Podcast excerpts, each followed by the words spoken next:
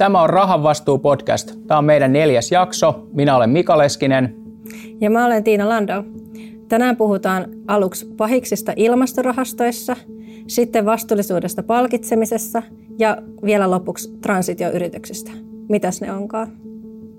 Me toivotaan aktiivista keskustelua sosiaalisessa mediassa tämän päivän aiheista ja mahdollisesti muistakin vastuullisuuteen ja rahaan liittyvistä asioista. Raha, vastuu ja sijoittaminen. Oletko koskaan miettinyt rahan vaikutuksia kestävään tulevaisuuteen? Rahan vastuu podcast tuo keskustelun omia tulkintojaan ajankohtaisista ilmiöistä pitkän kokemuksen tuomalla perspektiivillä. Tavoitteenamme on inspiroida ajattelemaan rahan vaikutuksia kestävään tulevaisuuteen ja tuoda keskusteluun tolkkua. Rahan vastuu podcastin tarjoaa S-Pankki. Aloitetaan niistä pahiksista. Tästä tuli itse kysymys tuolla Facebookin ompeluseuraryhmässä. Eli miten on mahdollista, että Volkkari on ilmastorahastossa? Onko ne sanoja anteeksi? Mitä sä sanot? No mä sanoisin ehkä, että äh, tässä todennäköisesti viitataan Volkswagen-konsernin päästöhuijauksiin, joista on mm-hmm. jo aika monta vuotta aikaa, kun ne on tapahtunut. Ja äh, yhtiöllä on ollut mahdollisuus muuttaa toimintatapoja ja käsitykseni mukaan näin on myös tapahtunut. Onko niitä vähän pakotettu muuttaa niitä, että ei varmaan ihan vapaaehtoisesti ole nämä muutokset sitten lähtenyt? No uskoisin kyllä, että tai on, on varmasti ollut vaatimuksia muuttaa tapoja, mutta kyllä varmaan yhtiö myös itse ymmärtää, että jos haluaa tuotteita myydä, myydä jatkossa yhtä paljon kuin aikaisemmin, niin on syytä muuttaa toimintatapojaan. Että kyllähän siinäkin tuli kuluttajilta reaktioita, reaktioita ja jouduttiin väliaikaisesti laskea käsittääkseni autojen hintoja aika paljonkin, että saatiin, saatiin pysyä myyntiä ennallaan. Mutta tota, yleisesti ottaen niin jokaisella rahastolla on omat periaatteet, millä, millä valitaan niitä yhtiöitä tai sinne salkkuun ja, ja millä, mitkä kriteerit on sellaisia, jotka sitten aiheuttaa sen, että jotain yhtiötä ei voi yksiselitteisesti ottaa sinne. Niin mietin nyt teemarahastoja, että mä oon joskus katsonut sellaista resurssitehokkuuteen keskittynyttä rahastoa. Ei ne niitä muita ympäristö- tai sosiaalisen vastuun tai teema erityisesti ollut siinä sitten huomioon, että voiko se sitten olla, että – tämäkin rahasto katsoo vain ilmastoteemaa, mutta ei välttämättä sitten huomioi sit laajemmin sitä vastuullisuutta. Niin, no vähän vaikea sanoa, kun en tiedä mistä rahastosta on, on mm. tarkalleen ottaa kyse ja, ja näin, mutta mä uskoisin, että maailma on kyllä muuttunut siinä mielessä ja vaatimukset, että enemmistö jostain vastuullisuuteen liittyvästä teemarahastostakin kuitenkin asettaa niin kuin tiettyjä standardeja tai minimivaatimuksia sitten muille vastuullisuuden osa-alueille, niille sijo- sijoituskohteille, joita sinne rahastoon tulee. Mutta toki on mahdollista, että keskitytään vain yhteen, yhteen asiaan, mutta väittäisi, että yhä useammin on sitten tällaisia minimivaatimuksia muutenkin. Niin luulisin nimenomaan toi minimi, että tavallaan se, että on niitä rahastoja, jotka sijoittaa jokaisen vaikka toimialan vastuullisimpiin. Ja sitten on, jos haluaa jonkun teeman, niin se ei välttämättä ole sitten vaikka se autolla vastuullisen yritys, mutta voiko se olla vaikka, että ne on erityisen paljon vaikka sähköautoihin keskittynyt tai verrattuna muihin vai?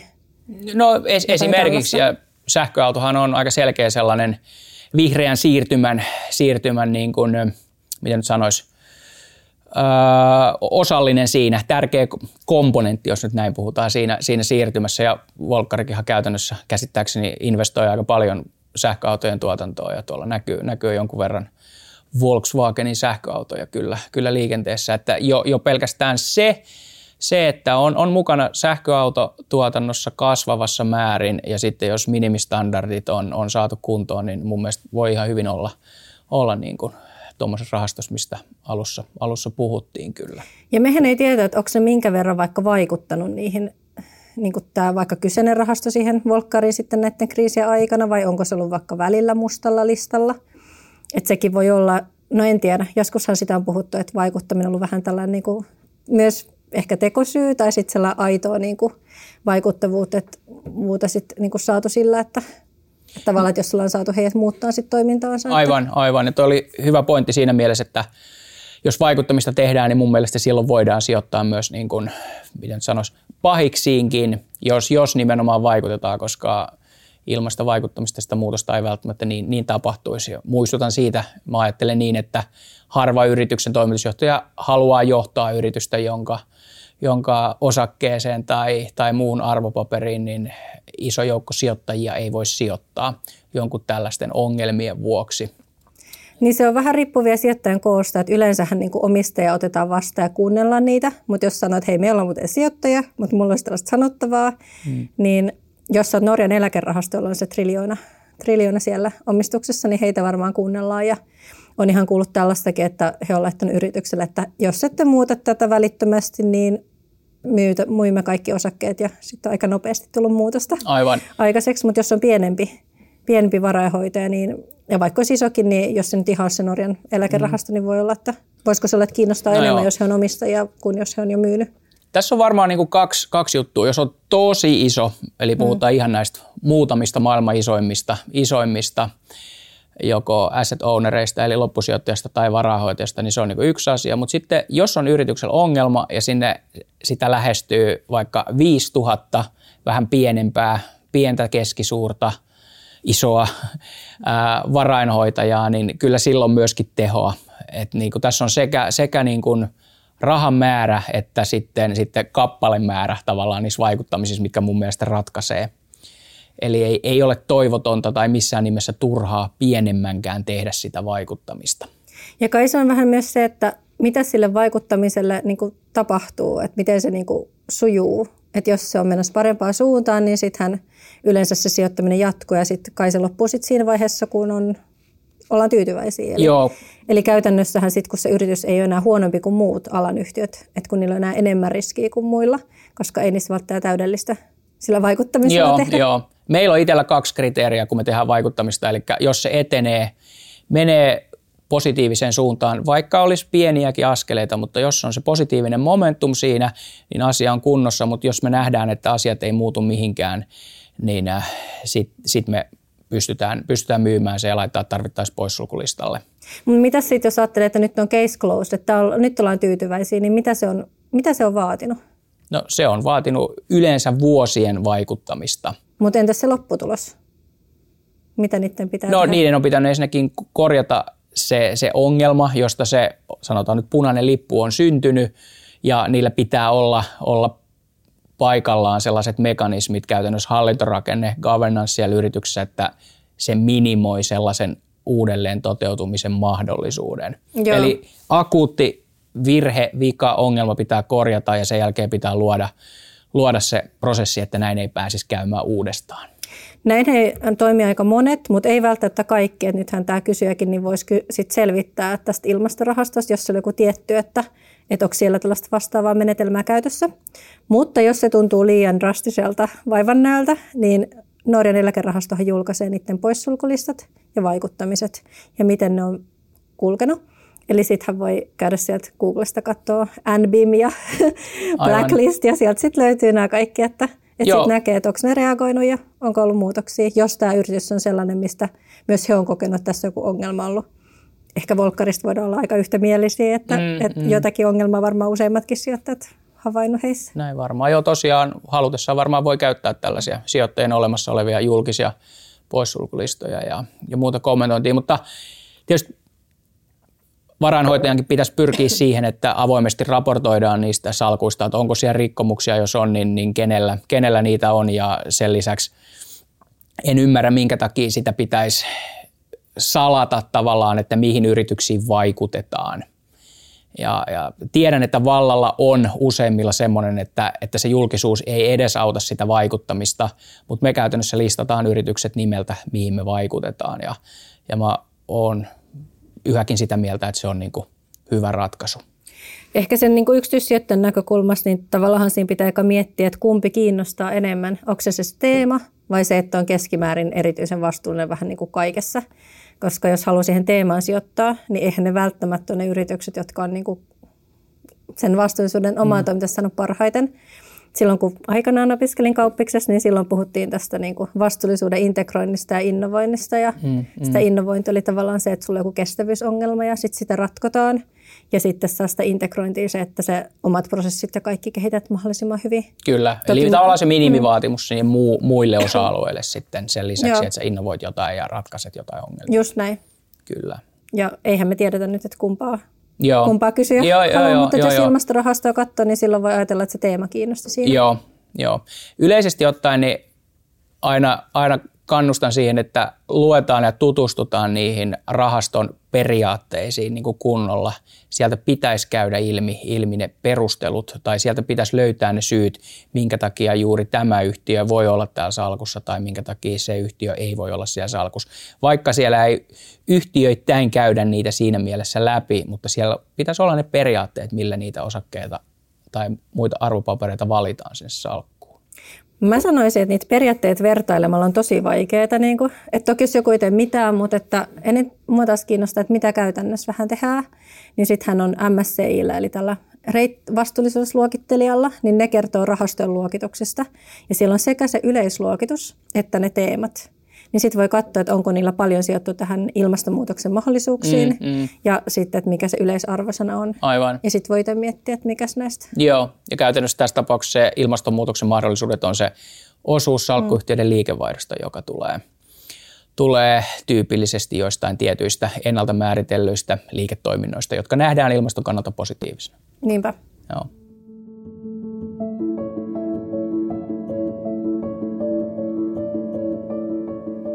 Sä kuuntelet Rahan vastuupodia ja seuraavaksi puhutaan vastuullisuudesta palkitsemisessa.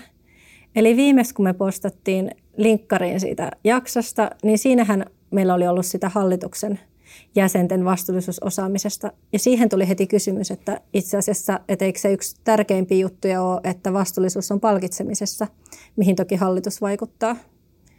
Mitä sä sanoisit, että mitäs hyvin tämä, mitäs hyvin tämä niin menee? Se menee varmaan paremmin ja paremmin koko ajan, että jos mennään vähän ajassa taaksepäin, jos kymmenen vuotta sitten kysyin vaikka suomalaista pörssiyhtiöltä vastuullisuusasioista, niin sieltä saattoi jo tulla, että joo, kyllä näitä mietitään ja huomioidaan ja sitten heitti niin sanotun happotestin perään, että onko se palkitsemisessa mukana, niin sitten tuli yleensä aika hiljasta. Mulla itse asiassa on vähän vastaavia kokemuksia. Siitä, ehkä siitä on viisi vuotta, kun mä olin tuon yritysvastuuraportointikilpailun siinä arvostelukomiteassa. Ja siinä tota, joku ajatteli, että nyt otetaan tämä palkitseminen vastuullisuudessa, että omaksi palkitsemiskategoriaksi. Ja mun mielestä yksi yritys taisi sanoa suunnilleen, että heillä on terveys- ja turvallisuusluvut. Ja se ei ollut vastuusraportissa, vaan varmaan kun selasi sen koko, koko sen tilinpäätöksen ja vuosikertomuksen, niin jossakin oli pakollisena mainittu tämä. Ja se oli aika niin kuin se oli sitten siinä. En muista, mitä tehtiin, palkittiinko tämä yksi yritys sitten Niin, tämän, niin. Tämän perusteella. Niin, se on vielä eri asia, että onko se, raportoidaanko siitä, mutta sitten se pitäisi vielä olla palkitsemisessa mukana. No kyllä se varmaan mukana. sitten oli sillä yhdellä yrityksellä Niin, se aivan, terveys ja aivan, turvallisuus. aivan. Joo, no, tämä on mielenkiintoinen aihe. Itse asiassa EU teki tällaisen tutkimuksen viime, viime syksynä. Se oli Jani Alenius ja Hannu Tyyskä. Tutki tätä palkitsemista ja, ja tota, mä voisin muutamia juttuja ottaa täältä. No ensinnäkin sitä vastuullisasioiden mukaanottoa palkitsemiseen ja ajaa kolme asiaa voidaan ajatella. Regulaatio, tietyt esimerkiksi ää, osakkeenomistajien oikeuteen liittyvät ää, uudet, uudet regulaatiot, niin tietyissä olosuhteissa vaatii, että palkitsemisen osana on, on jotain näitä vastuullisuusasioita. Siis vaatii mitä, keneltä, miksi? Ää, yrityksiltä, yrityksiltä vaaditaan, Joo. vaaditaan. eli tota, regulaation mukaan tietyissä tilanteissa pitää, missä, pitää olla. missä tilanteessa? No, mulla ei ole yksityiskohtia tästä, Joo. tästä mutta, mutta tota, näin, näin, näin se mm. pitäisi olla.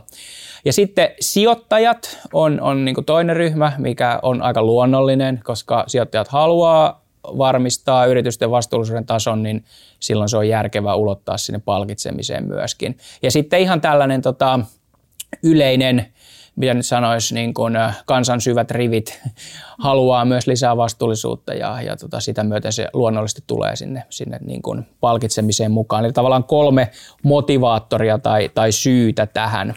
On se ihan hyvä. Mä muistan joskus aikanaan, kun olin analyytikkona ja luin niitä yritysvastuuraportteja. Ja sitten siellä sanottiin, että meillä on tällaiset hienot tavoitteet, vähennetään päästöjä. Ja sitten katsoin niitä lukuja ja siellä lukikin, että päästöt on lisääntynyt. Aivan. Ja mulle selvisi myöhemmin, tiedätkö mistä se johtuu, että näin No. voi käydä? Liikevaihto kasvaa. Ei. Ensin kirjoitetaan tekstit, sitten ne varmennetaan. Aa, niin, niin, sitten aivan. ihan lopuksi PDF-versio lisätään ne luvut. Okei. Ja kukaan okei. ei välttämättä, kun ne, ne valmistuu myöhemmin. Ja niin, niin. Tekstit on helppo kirjoittaa, valottaa edellisenä vuonna.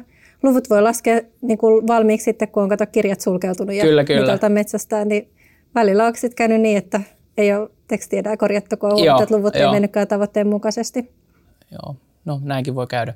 Mutta toivottavasti ei, jos se on palkitsemisessa. No toivotaan näin. Uskoisin, että tai niitä ei saada, tarkastellaan aika, ei saada aika paljon tarkemmin. Niin, just näin.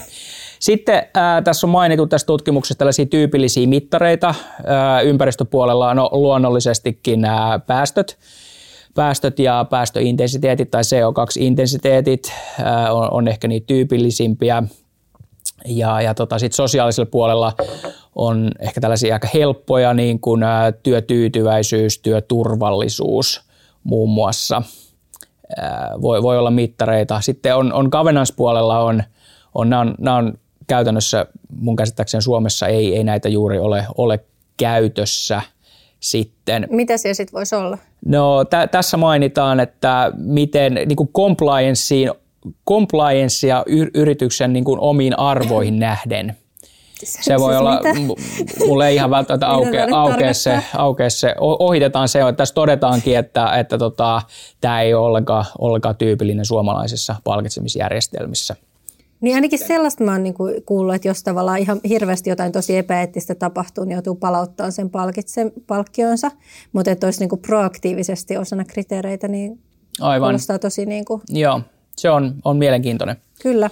Mielenkiintoinen juttu. Mutta ehkä sitten niinku tärkeimpänä, mikä mua niinku eniten kiinnosti tässä tutkimuksessa on se, että miten tämä on nyt yli ajan ää, vaihdellut tämä ESG-asioiden huomioiminen näissä, näissä tota, palkitsemisjärjestelmissä, niin tässä on selkeä trendi nimenomaan näiden tota, ympäristöön liittyvien kriteereiden osalta. Jos, jos tähän tutkimukseen oli kerätty pörssiyhtiöistä isoja ja keskisuuria suomalaisia pörssiyrityksiä, niin täällä oli 2018, täällä oli 11, oli jotain ympäristöön liittyviä tavoitteita, 2020 16, anteeksi, nyt meni luvut väärin, katsoin väärää saraketta, eli, eli tota, kaksi oli 2018 ja 2020 vain yksi ja nyt sitten 2021 oli jo seitsemän.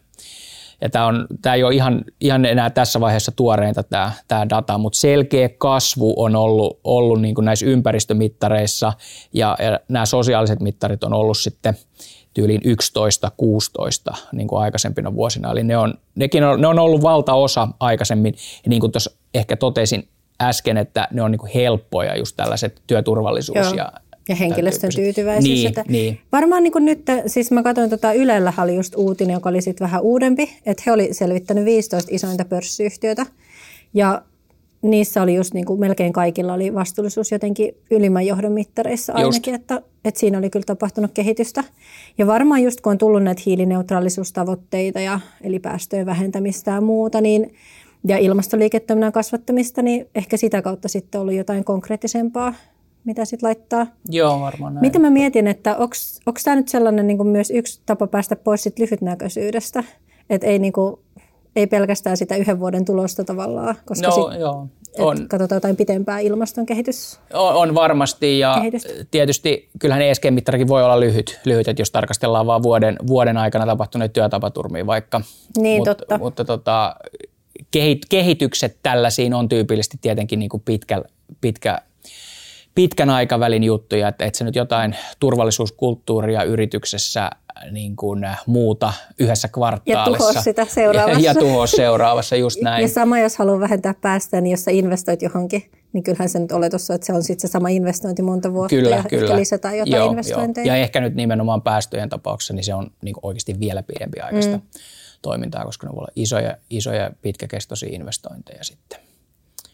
tota, tämä on muuten liittyy osittain aiheeseen, mutta ohi aiheen, kun tuolla maailmalla jossain vaiheessa kiertelin esimerkiksi sellutehtaissa, sellutehtaissa kun investoin metsä, metsäosakkeisiin niin, tai metsäyhtiöihin, niin, niin tota, täällä on ehkä käsitys, että työturvallisuus vaikka jossain Etelä-Amerikassa on, on niin kuin huonolla tasolla, mutta mulle jäi sellainen fiilis, että se oli vähintään sillä tasolla kuin, kuin Suomessa. Ja muistelen saaneeni sellaista viestiä, että työ, työturvallisuuteen liittyviä ongelmia tai tapaturmia monessa paikkaa tapahtuu vähemmän kuin Suomessa. Joo, siis voi kuulla aikanaan, kun olin konsulttina ja kävin jossakin ihan, ei kauhean kaukana, jossakin tota, nimeltä mainitsemattoman toimialan nimeltä mainitsemattomassa yrityksessä. Ja niillä oli käytössä jotain tässä tosi vaarallista kemikaalia, joka oli tässä niin kuin EU-kandidaattilistalla niistä, jotka saattaisi poistaa, jos ne vaan pystyy korvaamaan. Ja sitten ne näytti, että no joo, että – tässä sitä nyt käsitellään, no, eikö sillä ole turvavälineitä? Ah, ei, ei me niitä oikein käytetä. Ja tällaisia, no tässä sitten katso raporteista, että no, okei, okay, on niin kuin vähän, vähän on vuotanut tuohon, että vähän on jätetty kemikaalivarasta ulkopuolelle, kun ovi olla kiinni. Ja Aivan. Ihan ei ole totta kaikki niin kuin nimettynä ne kemikaalit siellä varastossa, että, että kai se on niin kuin, se turvallisuus, että toki se voi olla kyse osittain siitä, jossain kehittyvissä maissa, että ei ole annettu ilmaiseksi niitä välineitä käyttämään, suojaudutaan, mutta se voi olla myös vähän sellainen asennekysymys, että vähän se, että käveletkö sinä koskaan punaisia valoja päin? Kyllä, kyllä. Näin se on. Vielä muutama nosto tästä tutkimuksesta. Tässä ää, tehtiin sitten, oli tehty kysely paikalla oleville, oleville yritysten edustajille, niin noin kolmasosa kolmasosa nimes, nimes niin kuin, ä, isoimmaksi haasteeksi sen ESG-asioiden linkkaamisessa palkitsemiseen niin ä, sopivien ESG-mittareiden valinnan ja, ja sitten vajaa kolmasosa nimessä ESG-datan laadun, joka on tietysti ikuisuusaihe. Kyllä. Se datan laatu, ei mennä mm. ehkä siihen nyt tällä, tällä kertaa sen pidemmälle. Vaikka se olisi mun lempiaihe. No joo, ehkä, ehkä meidän pitää ottaa tämä omaksi jaksokseen jossain Totta, vaiheessa. kokonainen jakso ESG-datan Joo, ja sitten noin neljäsosa sanoi, että ää, niin kun tavoitteiden asenta on, on niin kuin haasteellista sitten. Ja, ja vähän reilu 40 prosenttia sanoi, että sillä hetkellä on, on implementoitu jotain ESG-mittareita ylimmän johdon palkitsemiseen. Ja, 40 prosenttia. Joo, ja sama prosenttiosuus sanoi, että on, on harkittu sitten, että näin tehdään. Niin, eli tavallaan sitten, jos Yle sanoo, että melkein kaikki 15 isommasta, niin ehkä voidaan tulkita, että mitä pienemmän yritykseen mennään, niin sitä epätodennäköisemmin se on vielä. Mutta ehkä ne pienet sieltä sitten seuraa. Kyllä, huomaa, kyllä. Että isot tekee.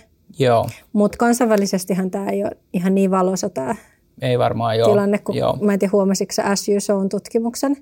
Oli katsottu 48 suurinta päästöjä globaalisti. Neljällä oli kasvihuonekaasupäästöt siinä niin kuin Okei, johdon mittaristossa. Just, just. Eli laitetaanko näitä mittareita sit siellä, missä se on ehkä vähän helpompaa saavuttaa, ja sitten siellä, missä se on niin kuin se isoin ongelma, niin niitä ei ihan heti nyt olla viemässä sinne. Se voi olla, että jos oot hiilikaivos, Niin, niin Joo, se mitäs laitat se on, mittariksi? se on just näin. Että jos se koko liiketoiminta on se, että sä tuut, niin kuin, ja niitähän ne varmaan on aika monet näistä isoimmista päästöistä.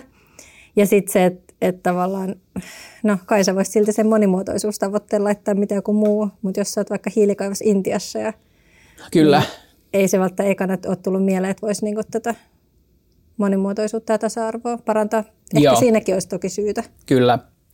Ehkä vielä viimeinen juttu, mikä mä nostan tästä, niin tässä oli ää, ajatuksia, mitä, mitä nämä, nämä mittarit sitten voisi olla, niin tämä oli ihan jännä, että ää, EU-taksonomian mu- taksonomian mukainen liikevaihto voisi Nyt tuli voisi- kuule liikaa jargonia. No, EU, no, mä luulen, että EU-taksonomia on, on saavuttanut aika, aika niin kuin hyvin jo ison yleisönkin, siitä on uutisoitu niin paljon, mutta EU on siis määritellyt, mikä on kestävää liiketoimintaa ja yritykset haluaa tietenkin, että ne pääsee mahdollisimman hyvin esille tämän EU-taksonomian mukana, eli heillä on, on sitten tällaista kestä, EUn määrittelemää kestävää liiketoimintaa ja sitä sitten potentiaalisesti otetaan mukaan siihen ylimmän johdon, johdon palkitsemiseen. Eli johdolla on insentiivi ajaa sitä liiketoimintaa sinne kestävään suuntaan, mikä on, on tietenkin sitten tosi fiksua. Miten se nyt lopulta kävi? Tulikohan se lopullinen versio? Onko maakaasu nyt sitten kestävää vai onko se nyt vielä auki tämä koko, jos nyt saa vähän sivuroitelle lähteä?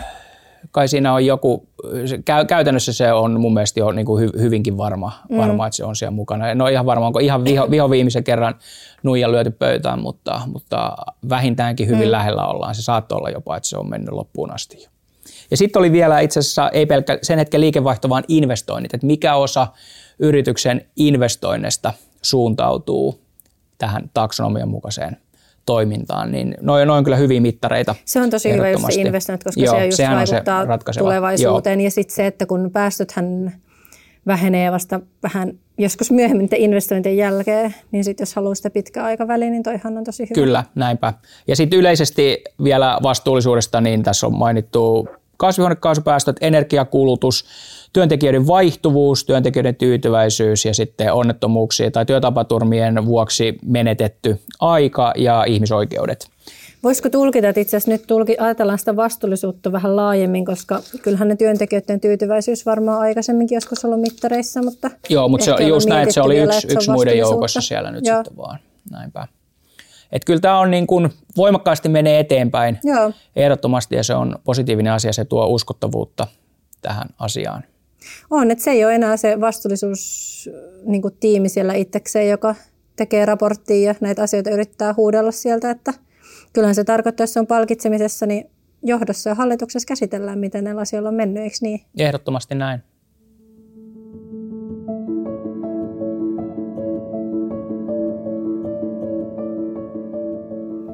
Sä kuuntelet Rahan vastuupodia, sitten puhutaan transitioyhtiöistä.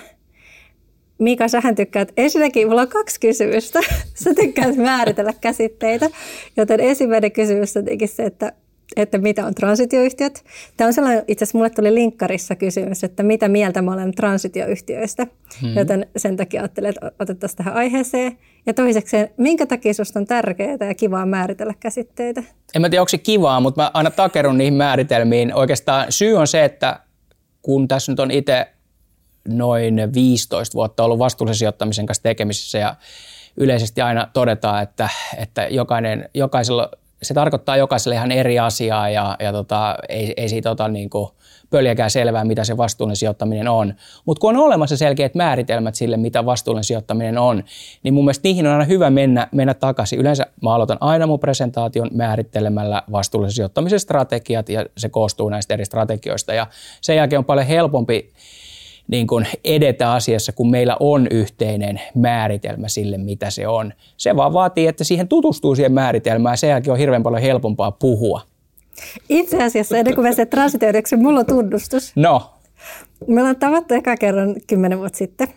Varmaan muistat, kun mä tulin sulle työhaastatteluun. Ja sä mun kauppisopinnassa vastuussa sijoittamista hänituskin käsiteltiin. Mm. Joten mä kävin lainaamassa eräältä laitokselta kasan kaikkia matskuja, jos mä opiskelemaan, mitä se on se vastuullinen sijoittaminen.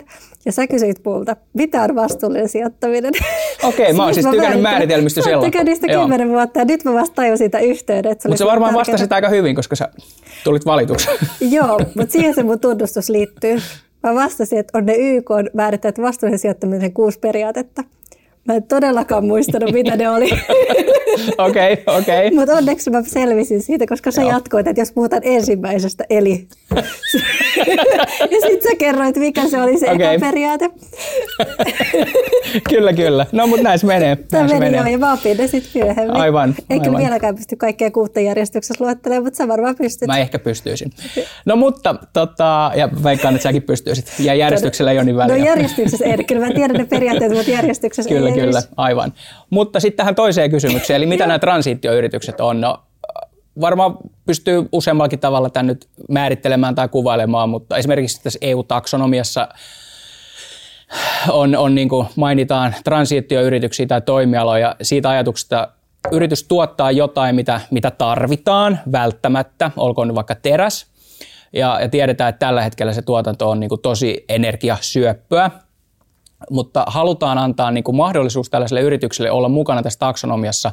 Eli asetetaan sitten matkan varrelle jotain tiettyjä raja-arvoja, mitä niiden täytyy saavuttaa, jotta nähdään, että se liiketoiminta on, on kestävää.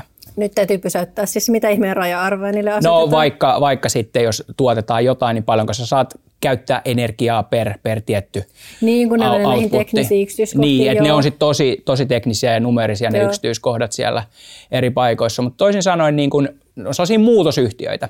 Ja ilman sitten taksonomia-esimerkkiä, niin, niin tota, sitten myöskin voi ajatella, tai mä ajattelen, että tämmöinen transitioyhtiö voi olla, se on vaan niin toimialalla, joka, joka ei ole nyt tällä hetkellä, no siis lopultahan tämä on sama asia kuin tuo äskeinen, mutta yhtiö, joka ei, ei tällä hetkellä ole, ole niin kuin ilmastonmuutoksen näkökulmasta ihan, ihan niin kuin parhaimmista päästä, mutta muuttamalla tuotantoaan toiseen suuntaan, niin sillä on mahdollisuus transitoitua tällaiseksi niin kuin ihan hyväksi yhtiöksi, yhtiöksi ilmastonmuutoksen näkökulmasta. Ehkä autoyhtiö voi olla hyvä esimerkki siitä, että sä oot aikaisemmin tuottanut, tuottanut niin kuin, ää, polttomoottoriautoja ja nyt sitten sun tuotanto menee, menee mahdollisesti enemmän sähköautoihin tai sitten vastaavasti polttomoottoriautoissa se pystyt tehdä sellaisia autoja, jotka käyttää sitten ympäristöystävällisempiä polttoaineita.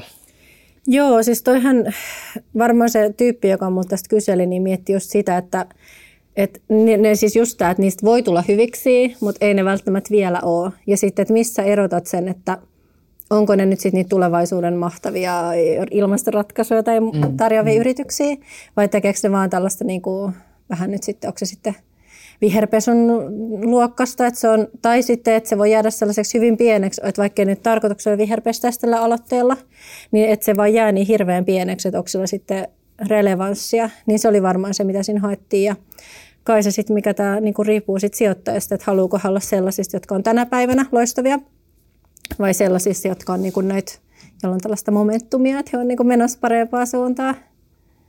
No joo, voi, voi varmaan ottaa niinku ihan kumman tahansa mm. strategiaksi ihan perustellusti.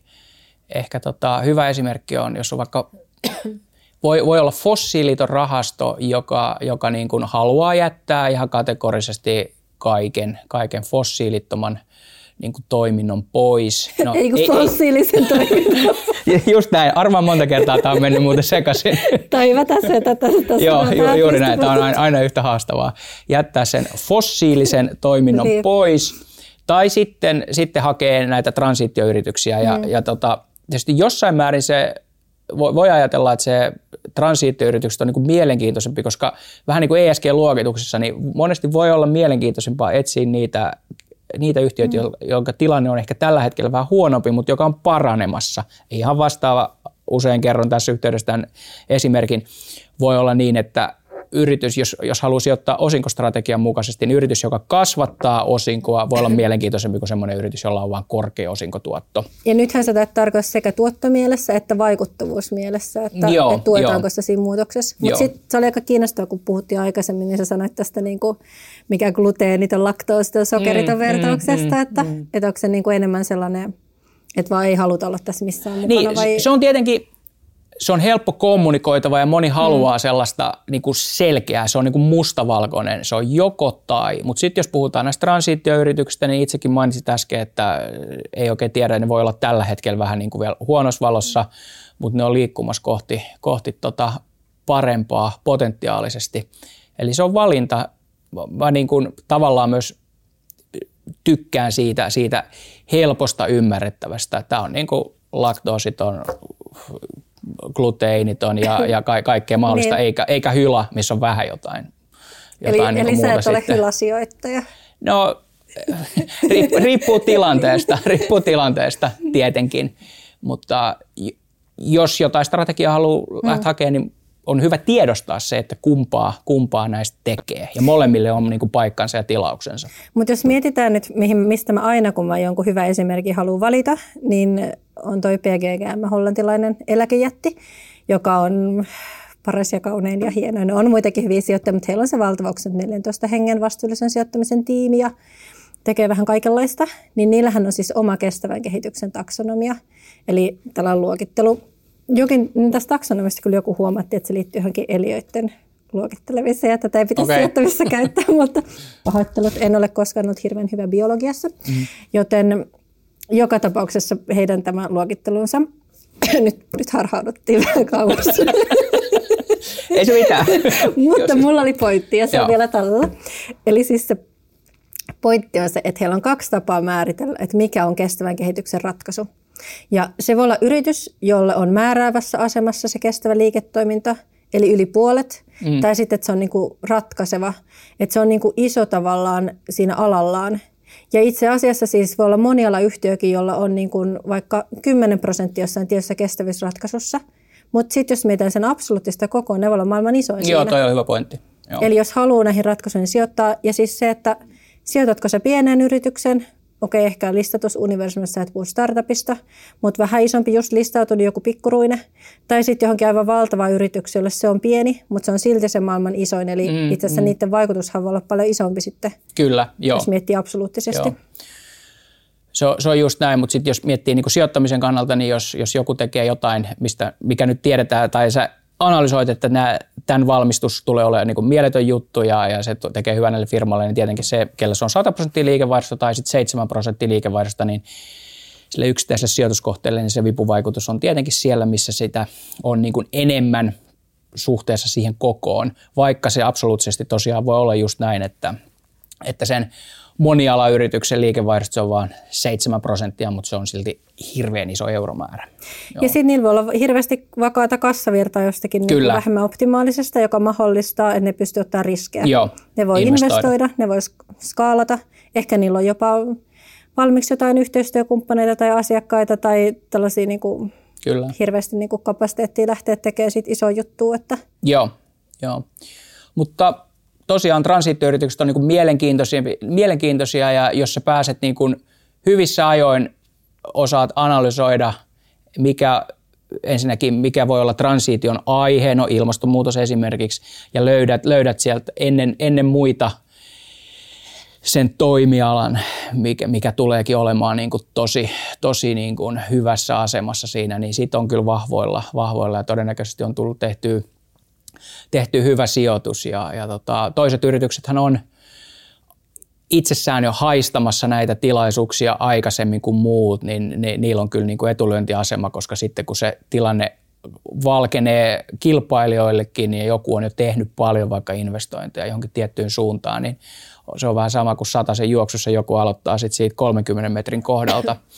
Niin ja tota, tässä se ei ole epäreilua. Ei, ei, ei, ei vaan se on ansaittu, ansaittu niin. lähtöpaikka. niin. Johan sillä varmaan ollut enemmän riskiä sit siinä kohtaa. Toda, että toden totta, eihän se ole tiennyt, että tullaanko niin, juoksee niin. 100 metriä. Aivan, se on aivan. alkanut juoksee ja sitten sit kun on niinku joo, ollut tämä lähtö, lähdöaika, niin hän on ollut jo pidemmällä. Että. Ja sitten, no se on varmaan kombinaatio hyvää tuuria, mutta kyllä mä laitan ison painon myös osaavalle johdolle, että on osannut nähdä, nähdä siihen, mihin päin maailma on menossa ja mitä tarvitaan. Just näin, ja on ollut valmis ottaa riskejä.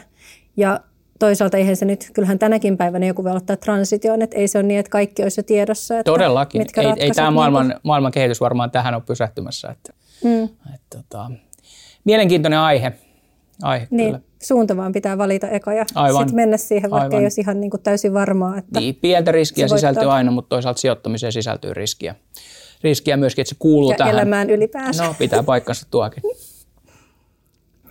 Mites Mika, kun mä oon näitä päivän tai jakson sitaatit yleensä tässä heittänyt ilmoille, niin lähtisikö sulla tähän teemoihin jotain, tuleeko jotain mieleen?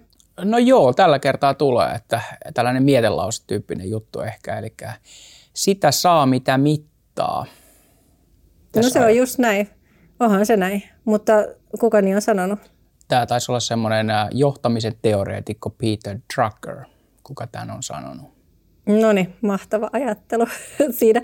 Kyllä, koska onhan se just näin, että jos ei se ole siellä mittareissa, niin raha kiinnostaa ihmisiä Näin. palkitseminen, että jos se on päinvastaista kuin mitä se vastuullisuus, niin vähän vaikeatahan se on sitten. Näin se on, näin se on. Mulla on itse asiassa toinenkin heittää, mä pääsen nyt Noniin, vauhtiin. Mahtavaa. Eli, eli tällainen, kaikki on tämän varmaan kuullut tuossa matkan varrella, eli tota, aikainen lintu madon nappaa. Eli liittyykö tämä nyt niihin transitioyrityksiin, että kun sä oot ekana liikkeellä ja lähdit etsimään niitä transitioita, niin sitten tota, Hyvin bongattu ja yhdistetty. Se on kyllä just saat näin. sen palkkion. Mutta kuka näin. niin on sanonut? Ää, tässä vaihtelee lähteet nyt niin paljon, että ei anneta kenellekään kunniaa. Eli kuulu monen, monen eri, eri suuhun tämä oli laitettu, kun vähän tutustuin, tutustuin tähän historiaan. Joo. Joskus näinkin. Niin onhan se varmaan, jos se on kuullut hyvän lauseen, niin miksikäs et hyödyntäisi sitä. Niin, näinpä, näinpä. Kiitos kun kuuntelit taas meidän Rahan vastuu podcastia. Olisi mahtavaa, jos syntyisi vähän keskustelua taas siellä, tai vaikka enemmänkin siellä sosiaalisessa mediassa, hashtagillä rahan vastuu. Vaikuttaakin siltä, että keskustelu on jakso jaksolta lähtenyt enemmän ja enemmän käyntiin, eli jatketaan samaa rataa. Pari kysymystä voitaisiin heittää ilmoille. Mua ensinnäkin kiinnostaisi, että miten se vastuullisuus siellä palkitsemisessa, onko se tärkeämpää, että se on siellä ylimmän johdon palkitsemisessa, koko henkilöstön palkitsemisessa vai hallituksen jotenkin niin kuin tavallaan vaan toimitus, antamana toimitusjohtajan palkkiossa vai palkitsemisessa vai missä, että vai kaikilla näillä tasoilla?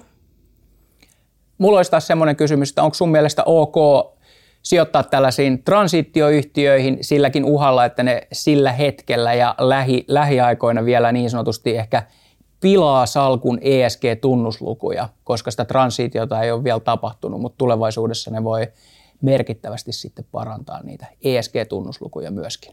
pilaa ESG-tunnuslukuja? Nyt oli kyllä aikamoinen kysymys, että...